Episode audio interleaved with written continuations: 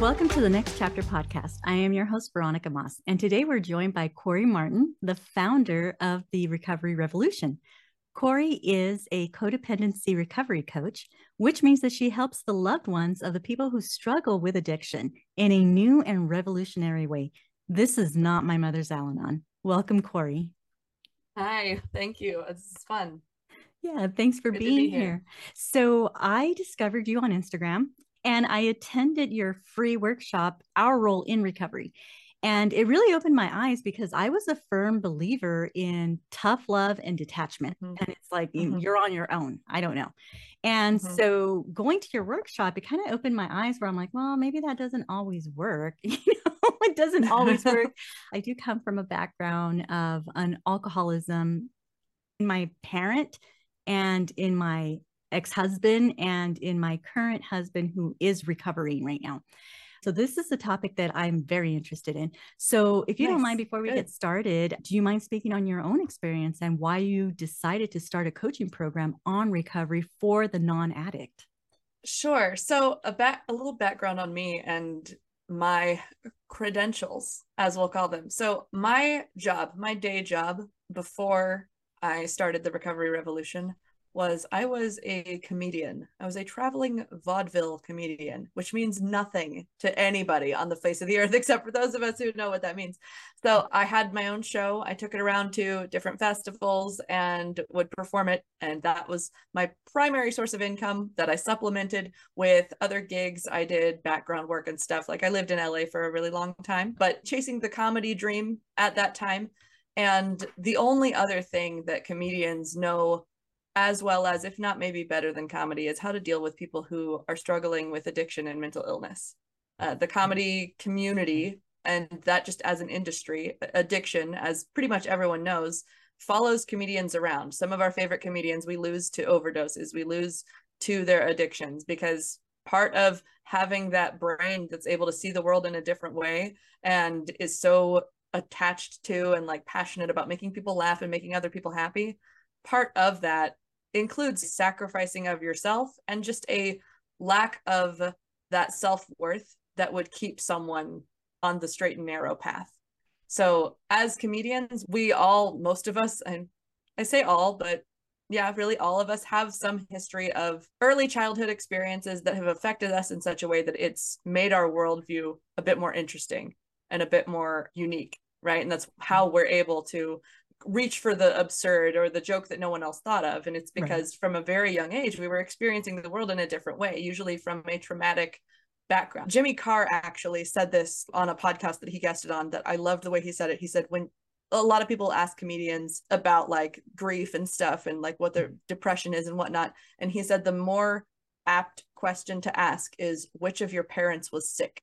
And that's a really common experience, whether that sickness is another addiction or an actual illness. So many comedians experience like issues with their parental dynamic, like the issue, like the relationship between themselves and their parents. And when that relationship isn't healthy, that can affect your sense of self. It affects your self esteem. It affects how you function as a human being and whether or not you're functioning in a healthy, optimal, or even like base level functional way.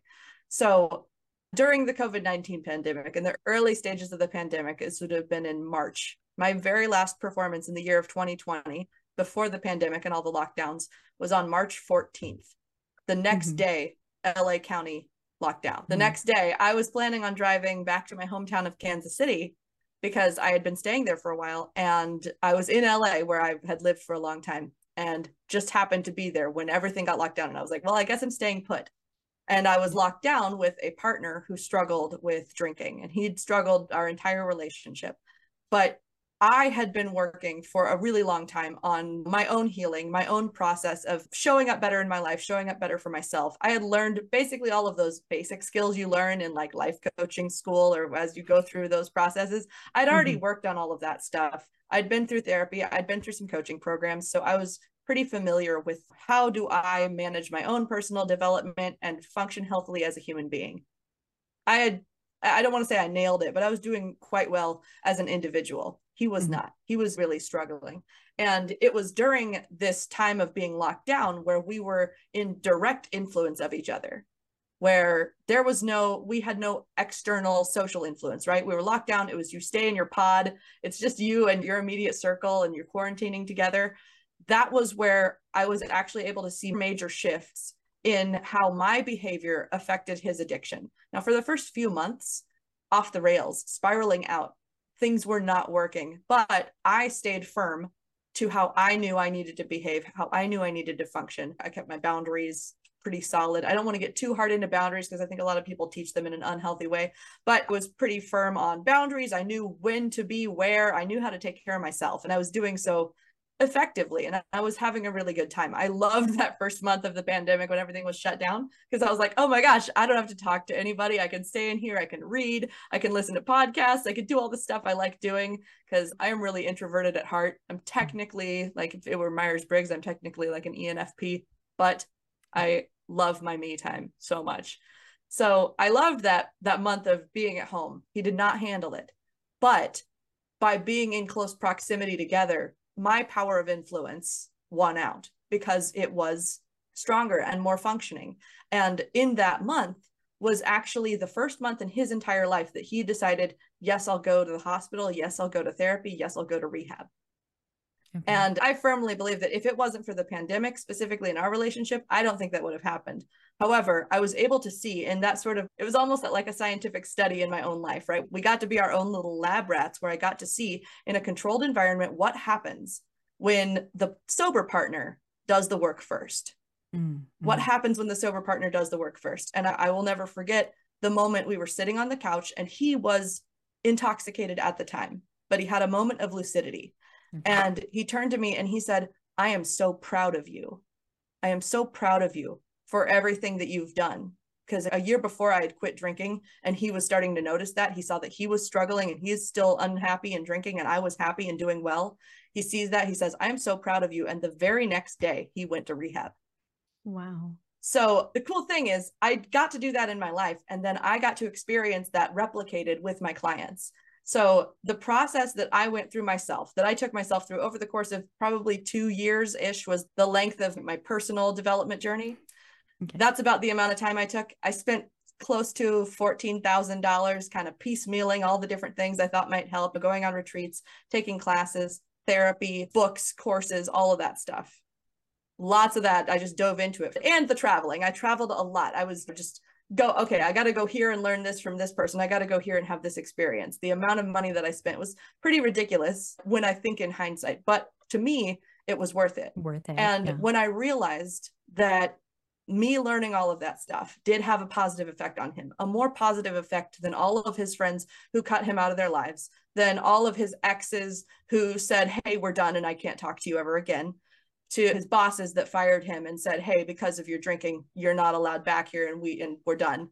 All of those experiences exacerbated the problem. But me showing up in a different way was the key that was able to lead him in a path toward recovery. And now that I've seen that happen, not with me, but with my clients, I know that it's something that works. And it's not even something I can say, well, it might work for you. It will probably work for you. Obviously, you're not the only influence in their life. There are situations where you do everything right and it's a bigger monster than you can possibly fight. But I've seen it happen over and over where the person who is not struggling with addiction, but is struggling with codependency and struggling with enabling and doesn't understand how they should be reacting and how they should be interacting, they get their proverbial ish together. be careful mm-hmm. with language. I don't know what. You're doing. Oh, you're good. You're good. It's okay. All right. Well, then they get their as free as you want to be. All right. So, so that's the pattern that I've been able to see over and over is that when the partner gets their shit together, it's not long following that their addicted loved one is able to start making changes. And so that's my background and why I started this because okay with the amount of money and the amount of time that I spent and just the spaghetti throwing at a wall, like, well, is this going to work? Well, maybe I should try Al Anon. Well, maybe this therapist is the person for me. Well, maybe I need to dive down this spiritual path. And oh, nope, that was a cult. Like, how many times you do things like that, just looking for a solution and you don't really know what's going to help you? When I realized I'm not the only person in this situation. There are so many people just like me who are probably quarantined with someone in addiction who are losing their minds, not knowing what they could or should be doing and so the pandemic was really what made me inspired and feel really passionate about this work and know that this is something that other people need to learn and they should be able to learn it for a price point that doesn't cost them multiple years or even decades of their life and tens of thousands of dollars that shouldn't be Mm-hmm. Yeah, that sounds very different from what I was taught because I do have a certification in drug and alcohol counseling and I got it to complement my psychology degree and when I was in the program it was kind of like I was an outsider, right? And they kept telling me you're not addicted. You are not an addiction. You're not an alcoholic. You don't understand us. And it was really weird. And it was that comment that I'm like, well, maybe I don't understand it. Anyway, this was 20 years ago. And mm-hmm. it's always been a topic that I come back to. And for some reason, I continue to attract them. I continue mm-hmm. to, well, maybe I don't attract them. Maybe I'm attracted to them, it's, right? It's an acquired taste. Say that you develop a taste for it. Like once you've had it, you're like, oh, that's not so bad. Yeah, it's not the so DARE program bad. does not prepare. It was bad. It. Yeah. so anyway, we were taught detach, tough love, send them to rehab, completely ignore them, cut them out of your life. And if they make the changes, then you can bring them back into your life, right? And so, just a little bit of background on me I left my first ex husband because he was addicted, alcoholic, women, uh, cheating, lying, all of it, all of it, all of it. And long story short, I'm with my current husband who repeated that pattern with me and I repeated it with him. And so I did that whole tough love. You know what? I'm done. If you want to go to rehab, I don't even care. I just walked away and he did all the work and came back. And I'm like, you know what? You did a lot of work on your character. I'm going to give this a chance. However, I was still stuck on that tough love, my way or the highway, no sympathy, I don't care right. type of thing. Non teaches or not teaches, but usually the talk of encouragement is if they're sprawled out on the floor and they're not eating, that's fine. Walk away, let them be the way that they are and just go on with your life. And if they recover, great. If they don't, you can still continue with your own life. I never thought that was very good advice. I went to Al Anon with my mom a few times and I'm like, this is just not for me because it's venting, which is cool, but there's no real help. And then I try therapy and I'm like, okay, the therapist just doesn't understand and they want me to go right back into Al Anon and him go right back into AA. And it's just not helping, right? And now I have adult children where my son is schizophrenic and he self-medicated so now he's in addiction. So now it's double whammy. And fearful for my oldest daughter as well because she has mental illness as well. And i'm like okay please don't start drinking. Please don't start doing drugs. Please don't try to self-medicate. And i'm right back in that if you don't go to rehab we're done. I'm right. not going to help you. I'm not going to give you money. I'm not going to do this. I'm not going to do that my son went back to rehab my daughter's still out there and so now i don't really know if she needs rehab or not i'm just saying you need to do something with your life. Anyway, point right. being, I attend your course and I'm like, okay, maybe this isn't right. what is your course? How is it different from the teachings of AA and Al Anon? So actually i actually while you were saying that i was listening but i had to write something down because you said something about tough love the whole my way or the highway thing. Right. and i'd say the biggest difference between the way that my program functions and the way that al-anon functions is that i would call al-anon a codependency community. I don't think it's a support group. I don't think that i don't think that they help you to heal codependency. Mm-hmm. i think they know a lot of the rhetoric around what codependency is I think they know how to talk about it. I think they know how to share platitudes, but I don't think that most people who attend Al Anon and even most people who lead them, now this is most, this is not all. There are some groups, there are some fabulous groups. If you're lucky enough to live in a city that is that has an Al Anon group that is led by someone who is truly healed and wise and helpful, that's great. Keep going to that group. But I speak for people who've attended Al Anon and have thought exactly what you did. This doesn't seem right. We're venting, but are we learning? Have we changed these habits? Have we shifted out of this type of thinking? And the problem with Al Anon is that it is, are you familiar kind of with the Jungian shadow concept? Of like the Carl Jung's shadow. Oh, yes. Where, yeah. Okay. Yeah, I, I know you are. I was like, how do I, okay, how do I make sure I say this in a way that everyone understands? So, tough love is the shadow of codependency. Okay. It's not an absence of codependency. It's the negative manifestation of codependency. Okay. Tough love is the most aggressive and disconnected, emotionally disconnected form of manipulation and control to make someone behave in a way that you want them to or else. Okay. And that is a form of codependency. So Al Anon teaches you how to go from being soft people pleaser codependent to aggressive Machiavellian codependent. That's not an improvement. That doesn't help you to actually heal the part of you that thinks you can control other people. Okay. The part of you that has an expectation that other people will do what you want them to do. That's what we have to heal in codependency is this idea that when we see someone doing something wrong, we can step in and make them change. Right. There is no step in and make them change. There's no step in and if you don't, then I will. No, it's you may not and I will because these are my standards. If we're sitting on our standards instead of in this idea that we're responsible in some way for managing and controlling the way someone else behaves, that's a healthy place to be. It's healthy to function based on your standards, your principles, and your values, right? That's that's the life coach 101 stuff, right? Mm-hmm. Let's live up to our values and let's make sure we know our non-negotiables in relationships, yada yada yada. Right. But in inside of these codependency support groups, whether it's CODA or Naranon or Al-Anon, so I sort of slurred that Naranon as in like a Narcotics Anonymous, but right. partners. In all of these groups, because they are volunteer oriented, they're volunteer led, and they don't have a scientific basis for any of their teachings, they're not really supporting people in pragmatic and functional ways that help them to heal long term. It's just a group. It's a group of people who have a shared interest, and that shared interest is having a partner with an addiction.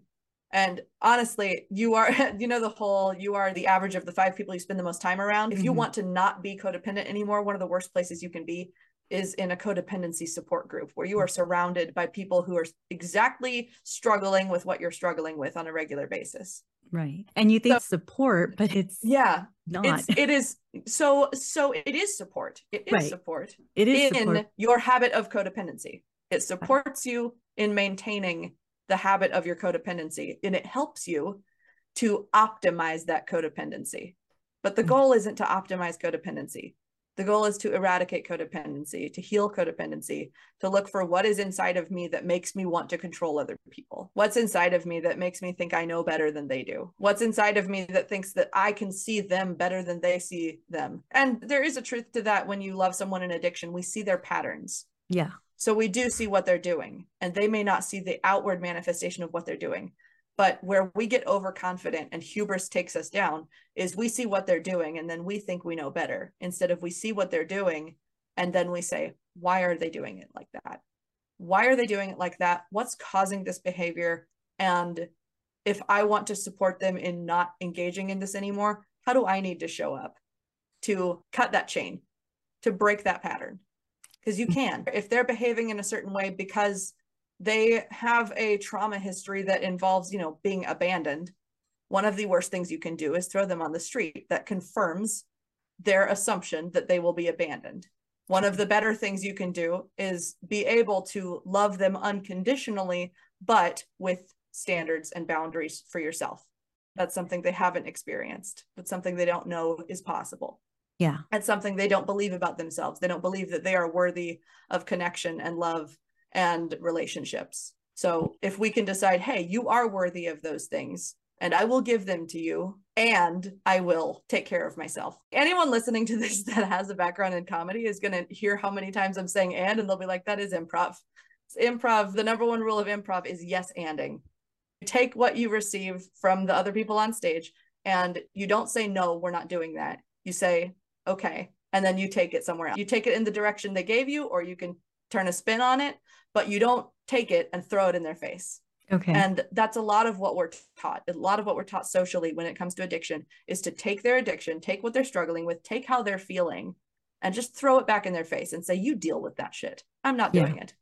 Fuck that. That's you. That doesn't help us create a more connected, a more conscious, and just a better functioning society.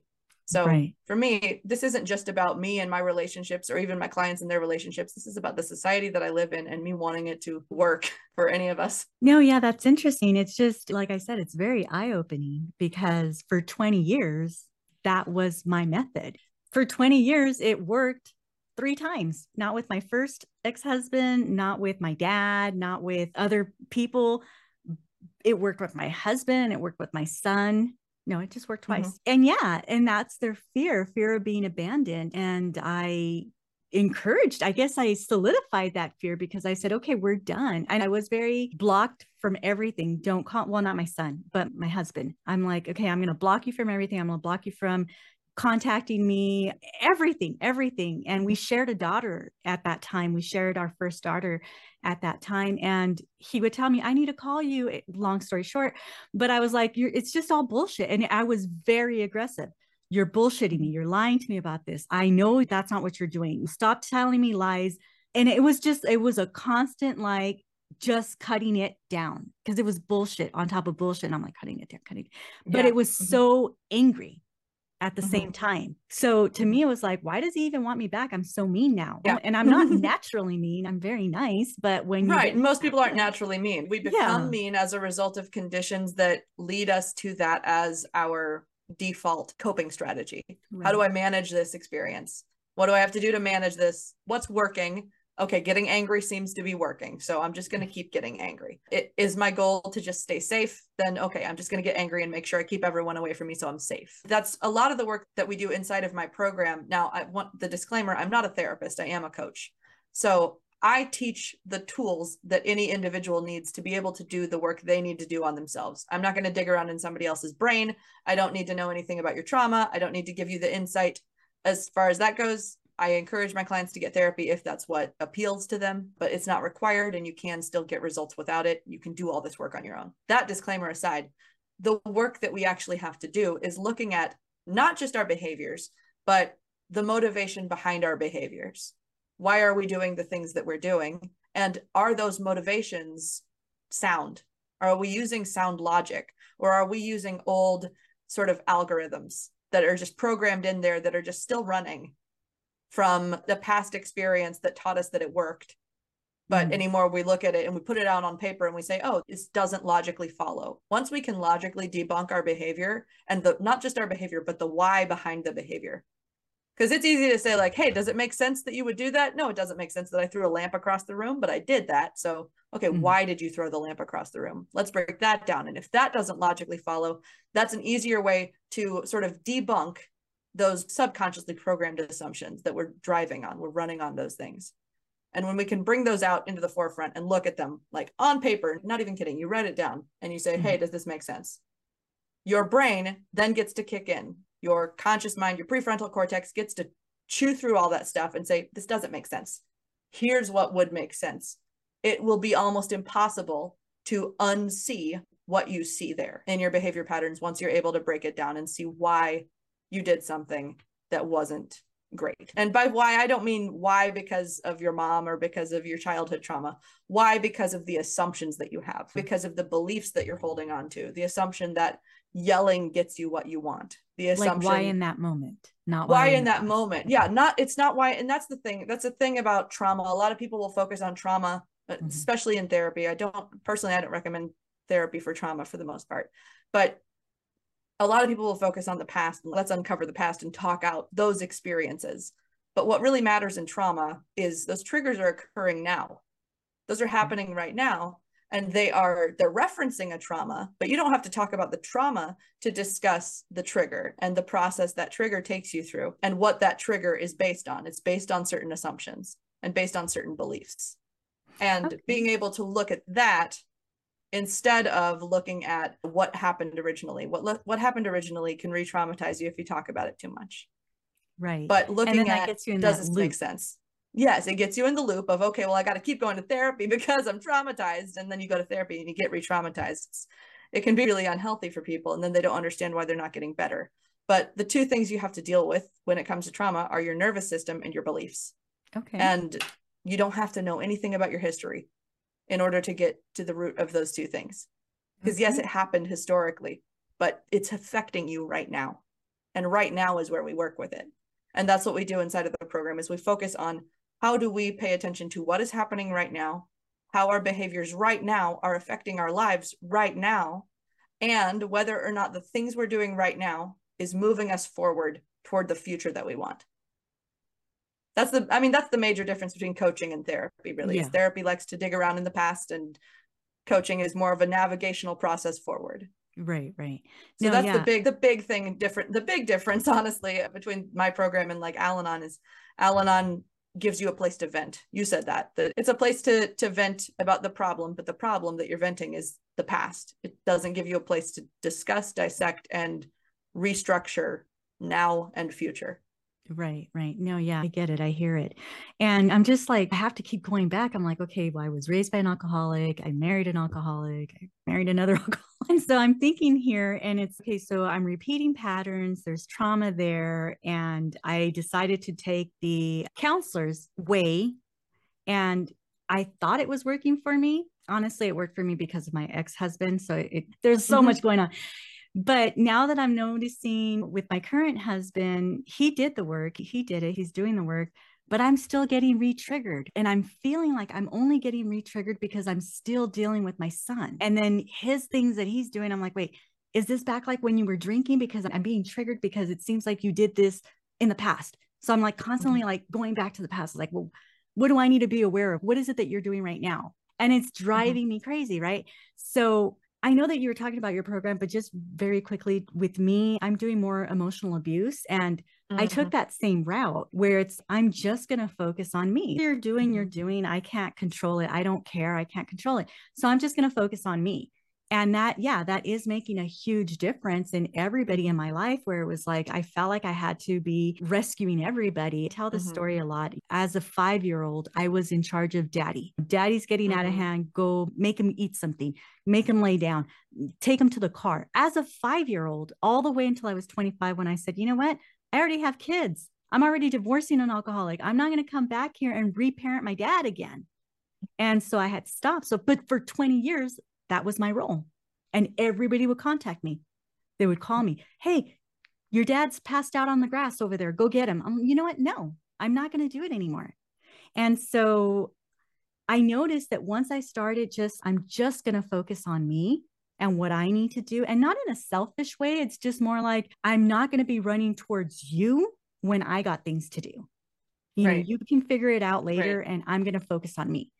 And right. so I'm noticing that that is working better. And you said that that's part of your program as well. Mm-hmm, so, mm-hmm.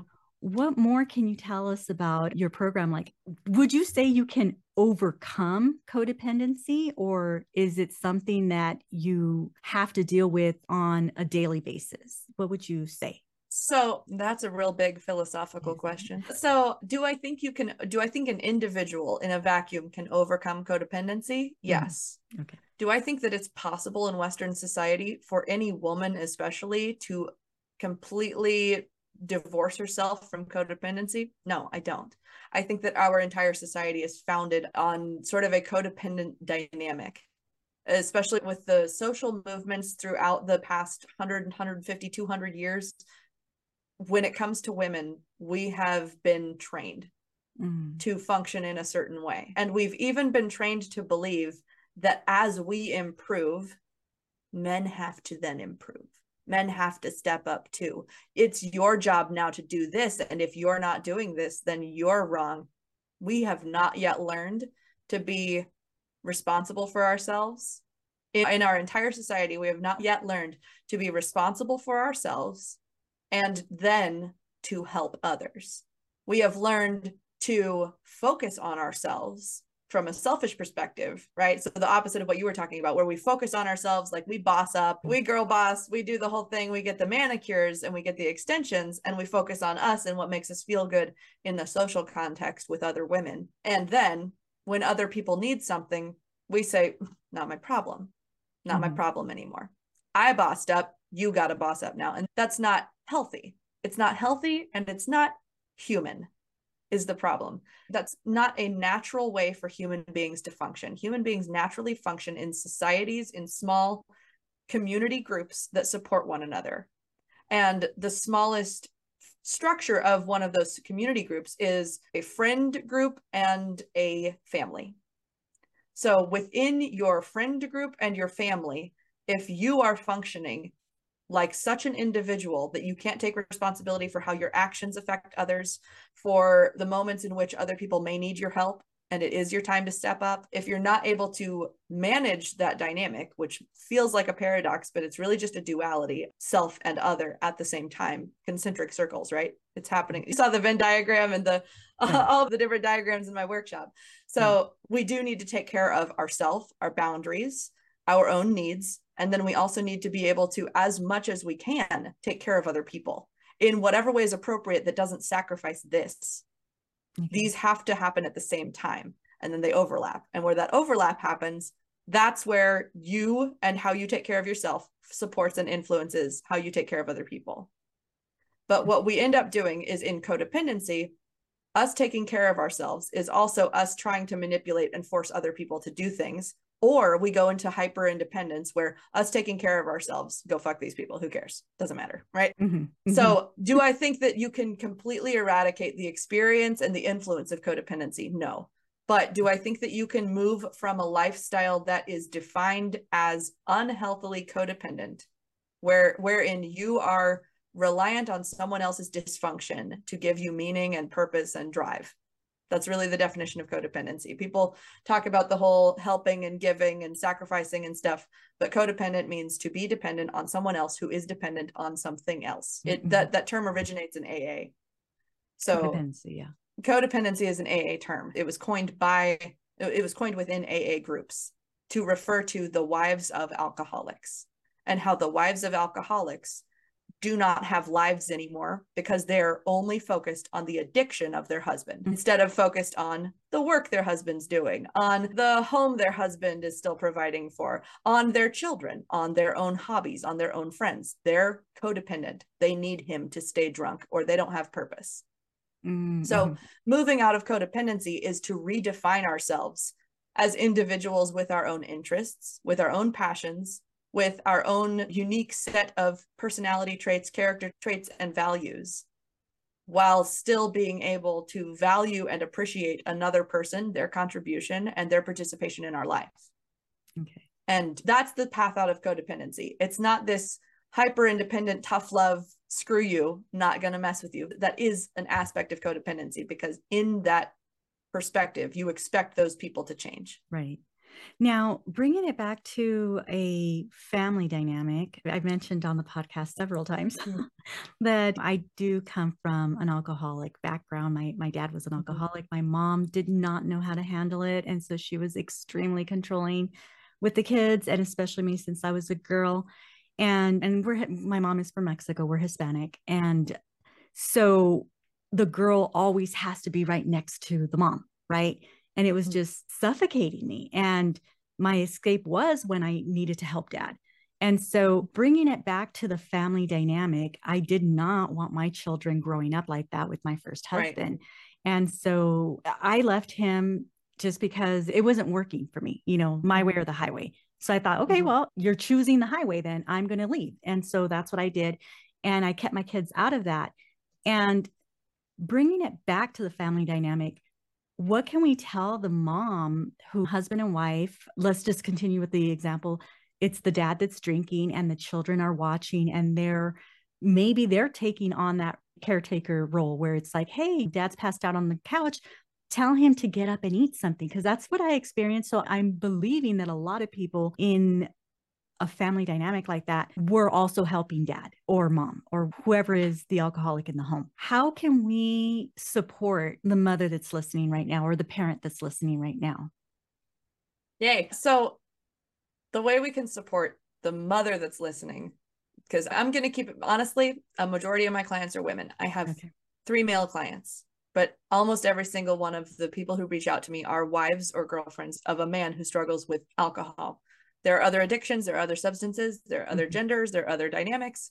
But I do want to keep this focused on the wife because that is the most common, like so many orders of magnitude. And I'm not going to pull up statistics, but it's pretty absurd how many more Al Anon meetings are populated by women, right? right and part of that is just by nature of that dynamic like i talked about there's a social dynamic of codependency within female social that really is there naturally so the best thing that a mom in that situation can do is learn the skills to model to her children so that her children are not learning codependency from her, but her children are learning a compassionate, supportive approach to knowing or loving someone who struggles with an addiction. And this is whether or not they're in the home whether they have to leave. If it gets to a point where there is abuse where there mm-hmm. a risk to the children especially a physical risk that there may also be situations in which there's verbal abuse that's going to be a developmental risk to the children. You need to take care of your children first. A mother's role is mother right? right. we didn't say i mean we did say wife but i'm going to talk about the mother because your role as a mother is to protect your children first Right. So you do that first. But part of protecting your children is modeling to them the behavior that's going to support them in their lives.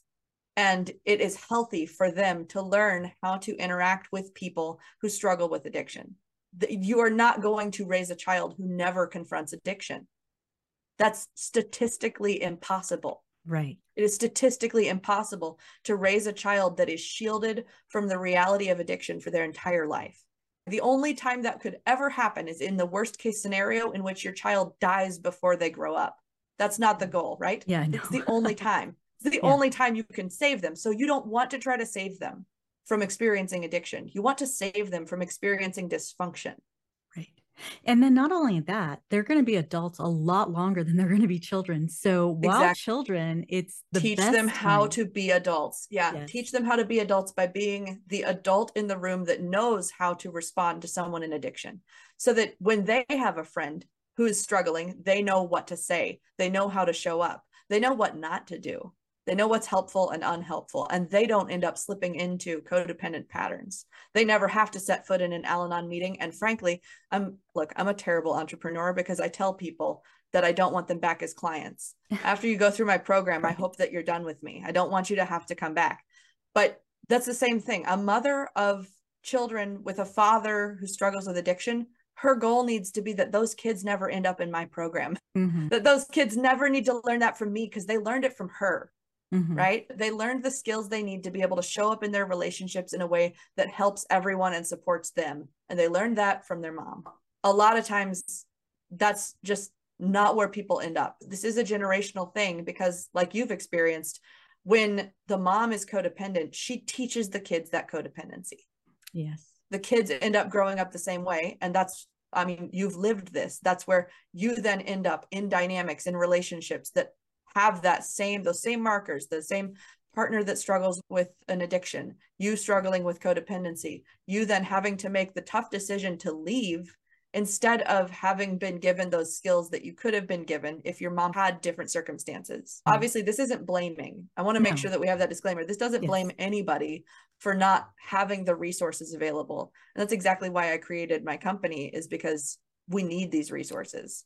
Yes, yes, we millions of people need these resources because it and, is not available. So it's inadvertently the mother is teaching children how to become right. codependent. She yeah. cannot know better. You Only cannot she doesn't know, know what better, you don't yes. know. She and she can't know better because no one has taught her anything different. And the only opportunity she's given for any kind of support is either therapy with a therapist that doesn't have the extended qualifications to treat her or Al Anon, which doesn't have any qualifications at all aside from what longevity right. right?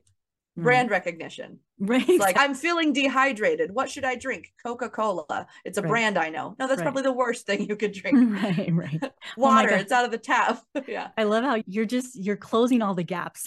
I love that. That's what i do. That's what i do. I that's funny you say that. That is something that i say. There are two different gaps when you love someone that that is struggling with an addiction. You want to close the gap of disconnection between you so that you know it's faster to resolve those fights it's faster to resolve disagreements and then you want to widen the gap of incident so mm-hmm. you want fewer big blow up moments and you want faster repair when they happen so yes. it's funny that you said filling in all the gaps because that's something that I talk about a lot. well, because you're doing it, you're doing it well. You know what? Tell me about your upcoming cohort coming up on the 9th.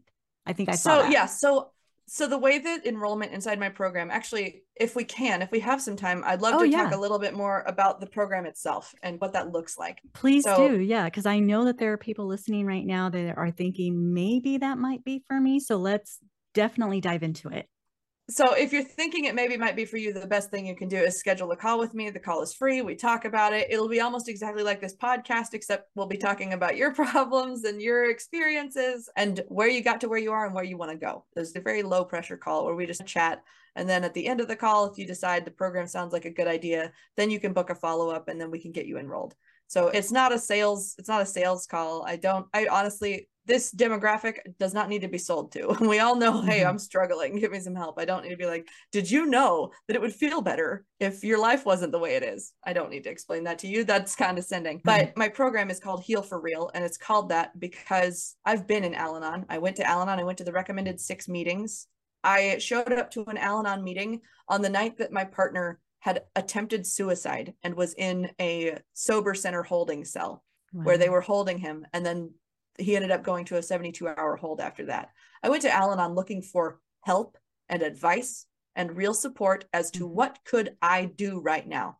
And they told me, keep coming back. It works if you work it. They told me to say the serenity prayer. They I told me to read a fucking book. And I told them he tried to kill himself today. Mm-hmm. This is serious. I need help. It was like in one ear, out the other, talking to a brick wall. Mm-hmm. And that's why I created this program, is because we need opportunities to actually do the work that we need to do as partners of someone in addiction so that we can learn the skills necessary to not have to go and ask someone for advice when there is a crisis moment. Because when you love someone in addiction, crisis is guaranteed. How you respond mm-hmm. to it is subjective and it depends mm-hmm. on how you learn and what you learn and how you bulk up in order to be able to shoulder that burden. There's a there is a Jewish proverb that I really like which is I ask not for a lighter burden but for stronger shoulders. And I love that. And that's really a foundational tenet to my program is giving us the skills to be able to shoulder what life has given us. So there's no expectation that we're going to walk through life with uh, sunshine and roses and no addiction and no grief and no sadness and no death and no loss. Tragedy strikes, that is realistic. And if we can confront the, those chaotic, desperate, miserable moments with a sense of stability and calm and peace, then we're all the better for it. And so are the people in our lives. So that's what we work on inside the program. It's a six month program. It is designed as a rehab for us, where we take on all of those issues that we've had, we unpack them, we dig those old habits out at the root. We restructure them so that our lives are more stable. And then we start learning everything we can about addiction. We learn about the neuroscience of addiction. We learn attachment theory how that affects our relationships. We learn our own relationship patterns and how we can rework those so that we can show up in a better way and have a healthy relationship regardless of their addiction. And then there's also sections in this program to focus on how we are thinking about and relating to reality and our lives. Because that's where a lot of us end up in miserable patterns is we think that life shouldn't be the way that it is. And when we can get to a point where we understand that life is the way that it is we accept it and we do the do with it what we can we do the best with it that we can we can actually create beautiful situations for ourselves. We can create a beautiful life out of tragedy out of chaos.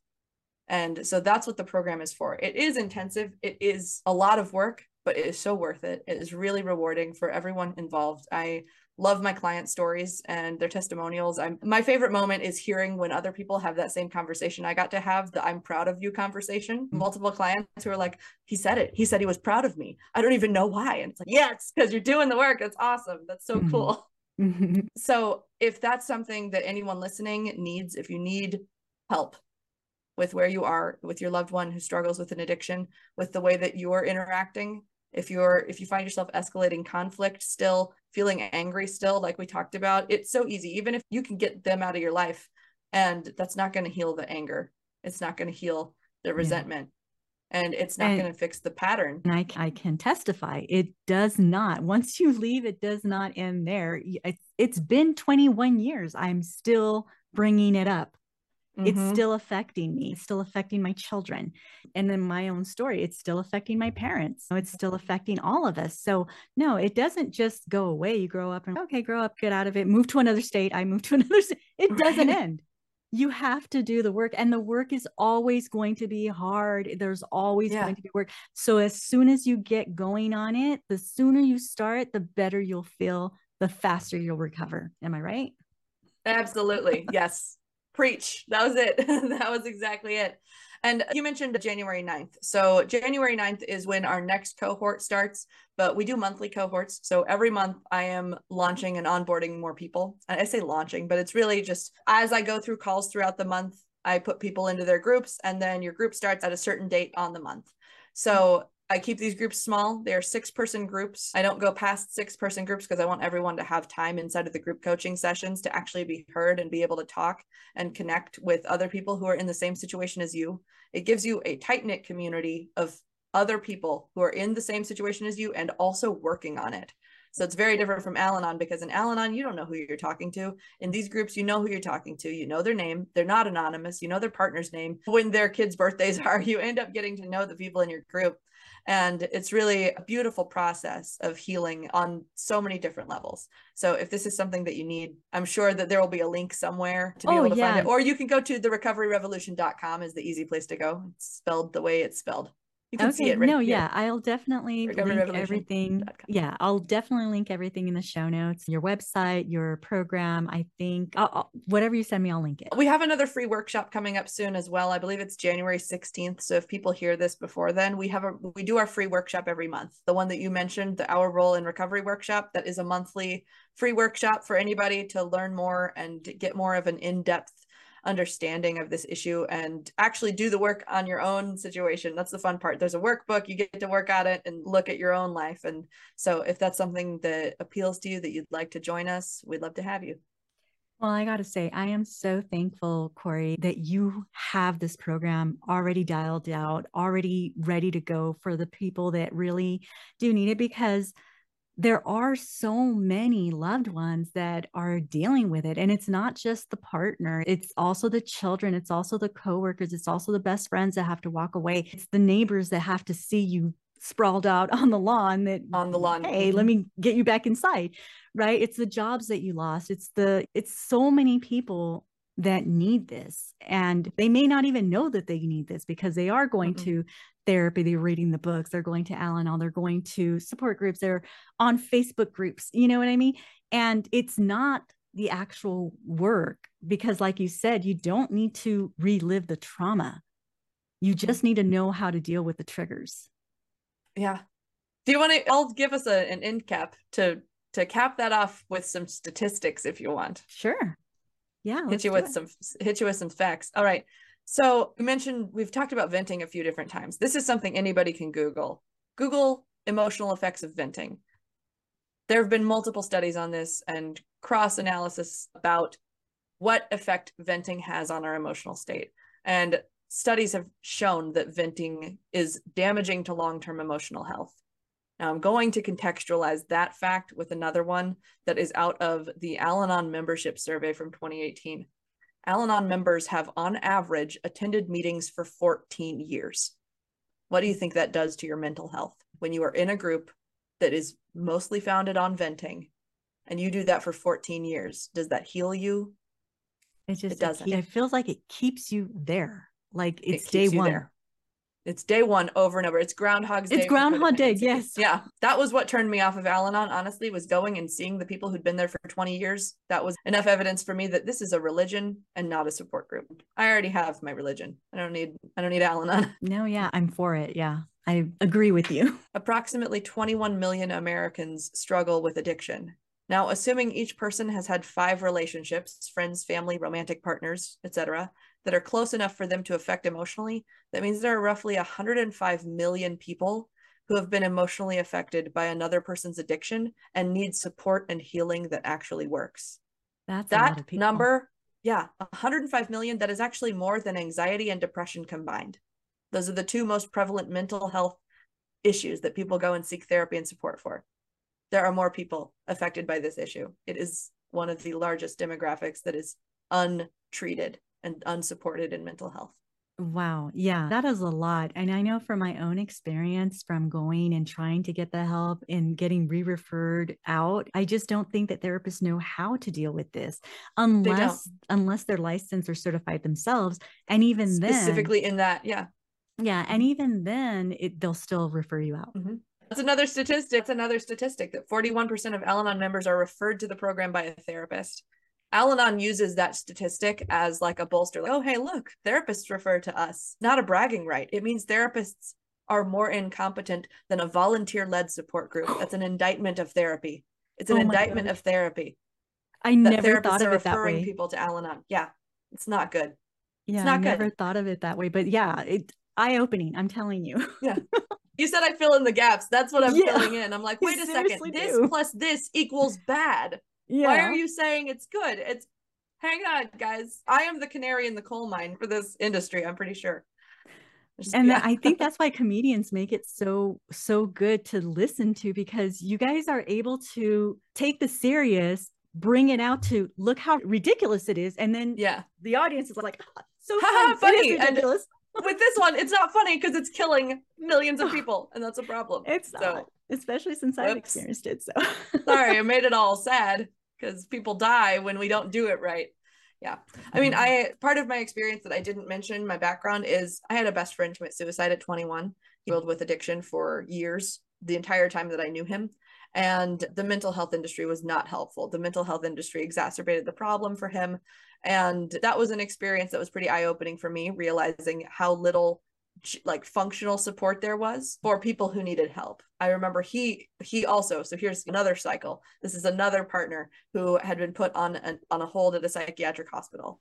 This one actually did kill himself, but this was a decade before. So that's me breaking the pattern. Now they don't kill themselves. It's great. But yeah, see, hilarious. Um, like so not he, right. Well, no, laugh. It's fine. It's funny. He was held at a psychiatric hospital for seven days he was on a seven day hold. It was bad enough he was on a seven day hold. And while he was there, his doctor called me to ask me about him because he wasn't sharing in therapy. Called me to ask, is there anything we need to know? Is there anything we can know that could help him? And I told them, I said, look, I know this guy like the back of my hand. I know the stuff he's not going to tell you and the stuff he needs help with. If I tell you, will you wait until he says something about that to let him out? Will you wait until he gets to these things to let him out? Wait until he talks about it because if he's not talking about it, that means he's not taking this seriously. That means he's not ready to be out. That means he's going to go right back out here. He's going to kill himself. If you don't wait for him to share these things, you haven't gotten to the root of his problem yet. I know his problem. I live with him. I'm his best friend. Please wait until he says this stuff. They said, okay, what are we, what do we need to listen for? What do we need to know about him?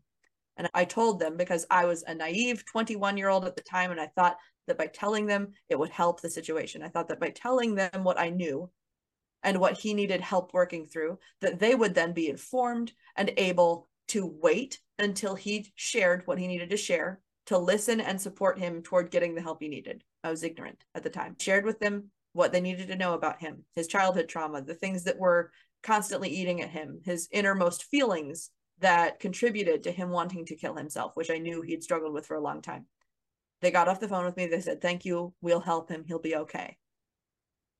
I find out, when was it? I find out very shortly after that they told him at the hospital. And then I find out the night he kills himself that them telling him that I told them about him made him feel unsafe to be at that hospital and receive the help he needed.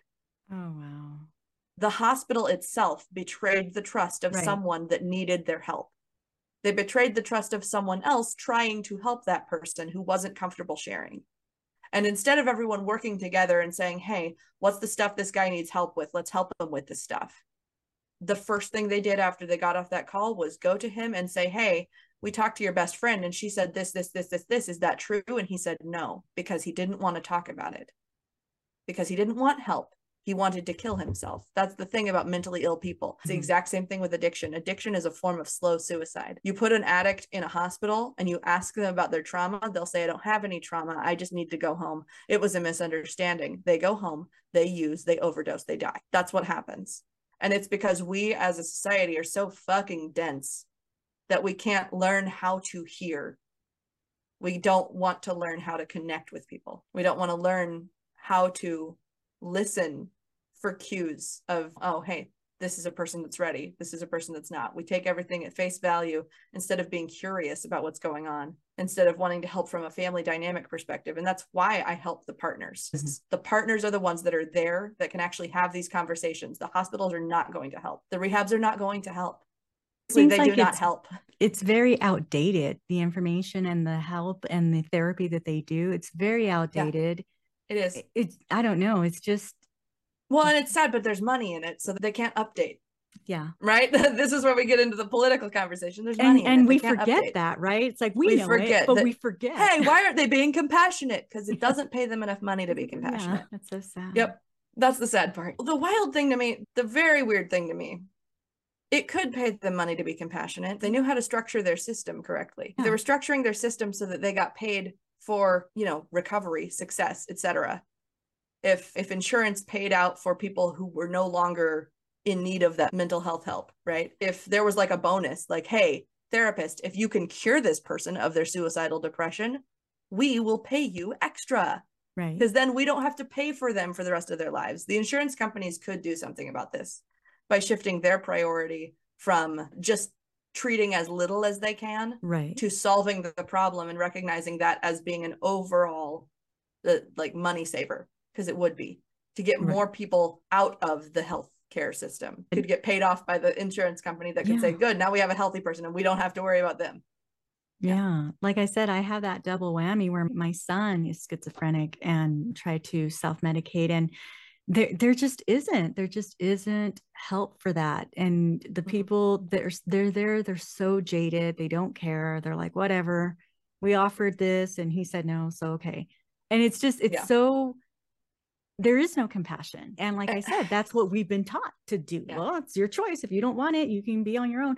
And there right. just there has to be a new better way and hopefully your program is the better way. My hope for not just this podcast but like everything that I ever do and talk about is that it hits enough ears and enough people hear enough pieces of it because my biggest struggle with this entire mission i could call it a business but it feels more like a mission with this mm-hmm. whole mission is the fundamental re-education necessary which is you i mean you went to mm-hmm. my workshop that's a hey everything you know upside down can you accept it? And can we move forward with that? And that's hard to do. It is really hard. And the well, amount of al-anon people that will come and attack me like yeah. I yeah i attract a certain kind of troll. And they don't they, yeah they don't like what i'm saying. And because al-anon is this tight knit community, they're very defensive of that process, and it's just it's huge. One one lady against a big a big industry. And it's not just Al-Anon, it's the healthcare industry, it's the rehab, it's, the recovery industry. It's so many things. All so it, yeah. it's big. And so yeah, I was really excited when you asked me to be on this because I have part of my New Year's resolution is YouTube, podcasts. It's really just like appearances. Showing mm-hmm. up is my big thing. Is not just drowning in the admin work, but like me showing up as me talking about this because I've realized that's the only way that people can be converted or convinced or understand anything have to hear it from me i can't just be like i can't send them a dm and they figure it out right yeah That's, no your voice work. is powerful too very powerful thank you it's my job like I said, I was very excited. These are topics that I talk about a lot. And I was looking at it, I'm like, I don't want to be in addiction. I just don't. I don't. But the aftermath is emotional abuse, if not physical, you know, mm-hmm. if not worse, right?